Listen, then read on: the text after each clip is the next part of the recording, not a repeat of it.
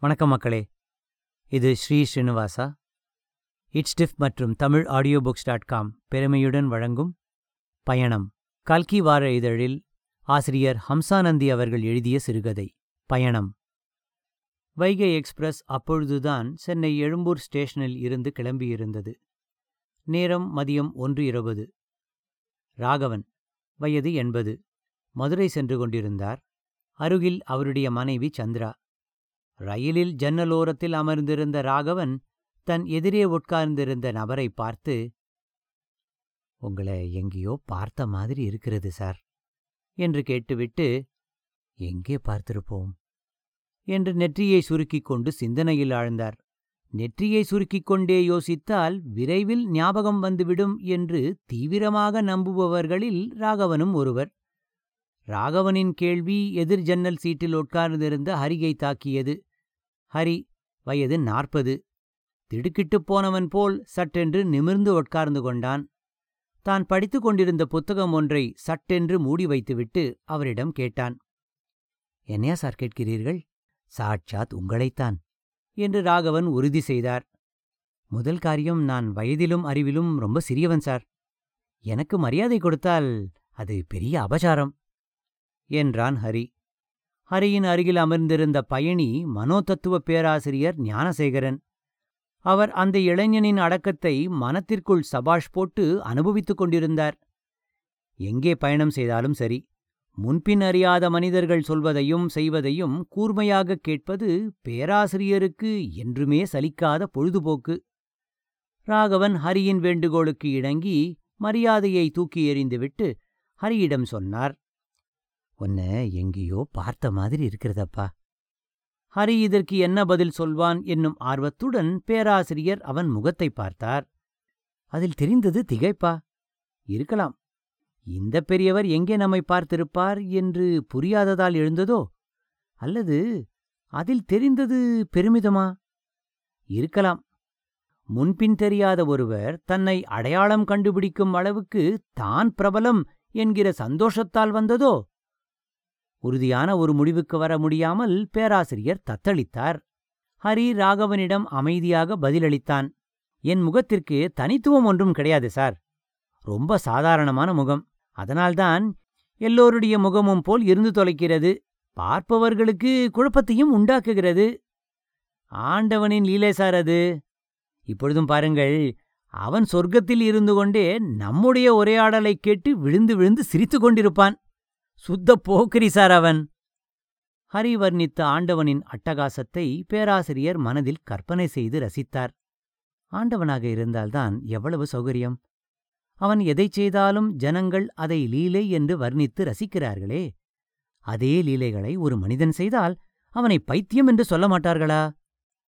அந்த ஓரவஞ்சனையை நினைத்து மனத்திற்குள் பொறுமினார் பேராசிரியர்.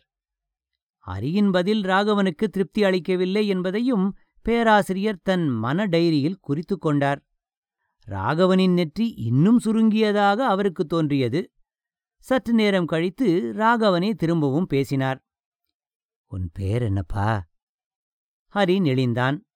அதை கவனித்த பேராசிரியர் கவனம் தன்மேல் விழுவதை விரும்பாத ஒருவனின் மேல் இவ்வளவு வெளிச்சத்தை அடித்தால் நெளியாமல் என்ன செய்வான்? என்று எண்ணினார். என் பெயர் ஹரி சார்.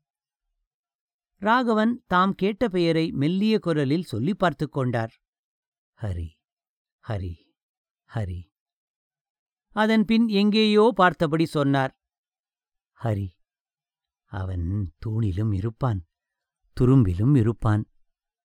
ராகவனின் மனத்திரையில் பிரகலாதனின் சரித்திரம் ஓடுவது பளிச்சென்று தெரிந்தது பேராசிரியருக்கு. தானும் ஒரு டிக்கெட் வாங்கிக் கொண்டு அந்த படத்தை ரசிக்கலானார். ஹரியின் குரல் இவர்கள் திரைப்படம் பார்க்கும் அனுபவத்தை குலைத்தது.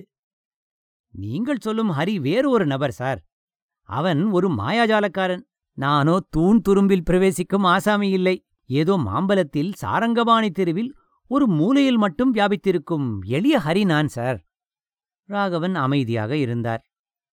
சற்று நேரம் கழித்துச் சொன்னார் ஹரி என்பது எவ்வளவு அழகான பெயர். எனக்கு ஒரு மகன் இருந்தால் அவனுக்கு ஹரி என்று பெயர் வைத்திருப்பேன். ஓரிரு வினாடிகளுக்குப் பிறகு தொடர்ந்தார். ஒரு மகள் இருந்தால் அவளுக்கு ஹரிணி என்று பெயர் சூட்டியிருப்பேன். சந்திரா சட்டென்று தன் முகத்தை மறைத்துக் கொண்டு விம்மினாள். அதைக் கண்ட பேராசிரியரின் நெஞ்சம் ஒரு நொடியில் உருகியது. அடடா! மக்கட்பேறு இல்லாத குறை ஆயுள் முழுதும் வாட்டும் கொடிய குறையன்றோ பெருமவற்றுள் யாமறிவதில்லை என்று அப்பேரின் பெருமையை சும்மாவா சொல்லியிருக்கிறார் தமிழ் முனிவர்? ரயில் தாம்பரத்தைத் தாண்டி விரைந்து கொண்டிருந்தது. ராகவன் ஹரியிடம் சொன்னார் வயதாகிவிட்டதால் பிரயாணம் செய்வதே மலைக்கிறதப்பா. எப்படி வீடு போய் சேரப்போகிறோம் என்கிற கவலை வாட்டுகிறது. சொல்லிக்கொண்டே தன் சட்டைப் பையிலிருந்த ஒரு காகிதச் சீட்டை வெளியே எடுத்தார். சீட்டில் என்ன விஷயம் எழுதியிருக்கும் என்னும் ஆராய்ச்சியில் பேராசிரியர் ஆழ்ந்தார். ஹரி கேட்டான் நீங்கள் எங்கே போக வேண்டும் சார்? ராகவன் அவனிடம் அந்த சீட்டை கொடுத்தார்.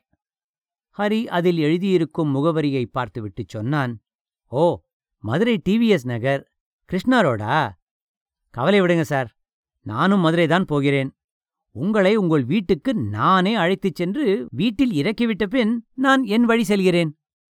ராகவன் கைகளை கூப்பி ஹரியை மானசீகமாக வணங்கினார். அதை பார்த்தவுடனே ஹரி ஒரு பானத்தில் இருந்து தப்புவது போல் சட்டென்று ஒதுங்கினான். பேராசிரியர் வியந்தார். ஆஹா ஒரு பெரியவர் வணங்குவதை ஒரு சிறியவன் ஏற்கலாகாது என்கிற உணர்வு எவ்வளவு ஆழமாக வேரூன்றி இருக்கிறது இவனிடம். ஆனால் வணக்கம் என்பதோ நன்றி என்பதோ ஒரு நேர்கோட்டில் செல்லும் அம்பா என்ன? ஒதுங்கினால் அதனிடம் இருந்து தப்பிவிட முடியுமா? ராகவன் ஹரியிடம் சொன்னார் நீ ஒரு பரோபகாரியப்பா. உன் தாய் தந்தையர் கொடுத்து வைத்திருக்க வேண்டும். சந்திராவின் கண்கள் மேலும் கலங்கியதை பேராசிரியர் குறித்து கொண்டார். ரயிலில் அமைதி படர்ந்தது. ராகவன் கண்களை மூடிக்கொண்டு குழந்தை போல் தூங்கினார். பேராசிரியர் வியந்தார். வார்த்தைகளின் சக்திக்கு எல்லை ஏது? ஹரி கொடுத்த வாக்குறுதி இந்த பெரியவரை பாலைவனத்தில் இருந்து பூஞ்சோலைக்கு அல்லவா அழைத்துச் சென்று விட்டது? இதுபோன்ற இதமான வார்த்தைகளுக்கு உள்ள அசாதாரண சக்தியை சாதாரண மனிதன் என்றாவது உணர்வானா? உணர்ந்தால் உலகில் இவ்வளவு சண்டையும் சச்சரவும் இருக்குமா? சேச்ச சரியாக இரவு ஒன்பது இருபத்தைந்துக்கு வைகை எக்ஸ்பிரஸ் மதுரையை அடைந்தது. ஹரி ராகவனை எழுப்பி சந்திராவுடன் இறங்கும் காட்சியைக் கண்டுகொண்டே பேராசிரியர் தானும் இறங்கி தன் வழி சென்றார். ஒரு தெய்வீக நிகழ்வை அந்த பிரயாணத்தில் அனுபவித்த திருப்தி அவர் மனத்தில் அலைபாய்ந்து கொண்டிருந்தது. டாக்ஸி கிருஷ்ணா ரோடில் வந்து நின்றது. ஹரி ராகவனின் கையை பிடித்து வெளியே இறக்கி மெல்ல அவர் வீட்டினுள் கொண்டு விட்டான். பெரியவரான அவரை வணங்கி விடைபெற்றுக் கொண்டான். டாக்ஸியில் அவன் மறுபடியும் ஏறுவதற்காக வீட்டை விட்டு வெளியே வரும்பொழுது சந்திரா மட்டும் அவன் கூட வந்தாள். கலங்கிய கண்களுடன் சொன்னாள் ஹரி உன் நாடகம் இன்று பிரமாதமாக இருந்ததப்பா? ஹரி விரக்தியுடன் சிரித்தான். என்ன செய்வதுமா? ஆல்சைமர் நோயினால் அவதியுறும் அப்பா. தன் மகனான என்னை மறந்துவிட்டார். ஈவிரக்கம் என்பது கடுகளவும் இல்லாத நோய் அல்லவா அது? ஆனால் ரயில் பிராணிகளின் முன்னால் நான் உன் மகன் என்பதை மறந்துவிட்டீர்களா? என்று எப்படி அம்மா அவரிடம் சொல்வது? தலை நிமிர்ந்து மிடுக்குடன் வாழ்ந்த அவரது கௌரவத்திற்கு அது இழுக்கல்லவா?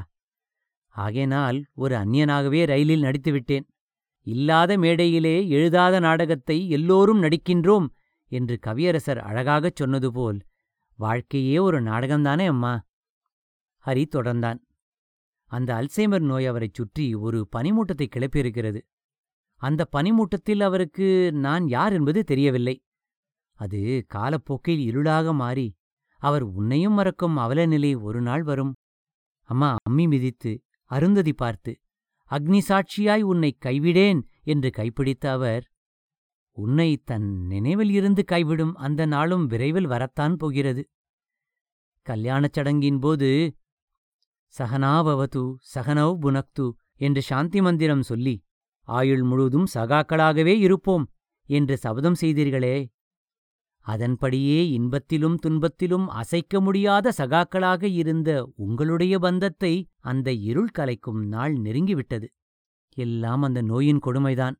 அதற்கும் நீ உன் மனதை தயார் செய்து கொள். இப்பொழுது நான் டொராண்டோ எக்ஸ்பிரஸில் சென்னை திரும்புகிறேன். நாளை காலை நான் ஆபீஸ் செல்ல வேண்டும் என்பதால் நீங்கள் இருவரும் என்னுடனேயே சென்னையில் வந்து இருக்க வேண்டும் என்று எத்தனையோ முறை உங்களிடம் நான் வேண்டியிருக்கிறேன். ஆனால் அப்பா பிறந்து வளர்ந்த வீட்டிலேயே அவர் கண்ணையும் மூட வேண்டும் என்கிற அவர் ஆசையை என்னால் நிராகரிக்க முடியவில்லை. நீ அப்பாவை நன்றாக பார்த்துக் கொள்வாய் என்பதில் எனக்கு எள்ளளவும் சந்தேகமில்லை அம்மா. அவர் இப்பொழுது உன் குழந்தையாகிவிட்டார் ஆனால் உன் உடம்பையும் நீ நன்றாக பார்த்துக்கொள் சந்திரா ஹரியின் வலது கையை இறுக்கமாகத் தன் கரங்களின் நடுவில் அழுத்திக் கொண்டே சொன்னாள். ஹரி ரயிலில் உன் அப்பா ஒரு வாக்கியம் சொன்னாரே கவனித்தாயா. உன் தாய் தந்தையர் கொடுத்து வைத்தவர்கள். அதுதான் உண்மை. கலங்கிய கண்களுடனே ஹரி புன்னகை புரிந்தான். டாக்ஸி கிளம்பியது. இதுவரை நீங்கள் கேட்டது பயணம். ஆசிரியர் ஹம்சானந்தி அவர்கள். கல்கி இதழில் வெளிவந்தது. உங்களுக்காக வாசித்தது ஸ்ரீ ஸ்ரீனிவாசா இட்ஸ்டிஃப் மற்றும் Tamil audio books dot com தங்களின் கருத்துக்களை Tamil audio books at Gmail dot com என்ற முகவரியில் தெரியப்படுத்தவும். லைக் பண்ணுங்க சப்ஸ்கிரைப் பண்ணுங்க நண்பர்களோடு பகிர்ந்து கொள்ளுங்கள். மீண்டும் சந்திப்போம். நன்றி வணக்கம்.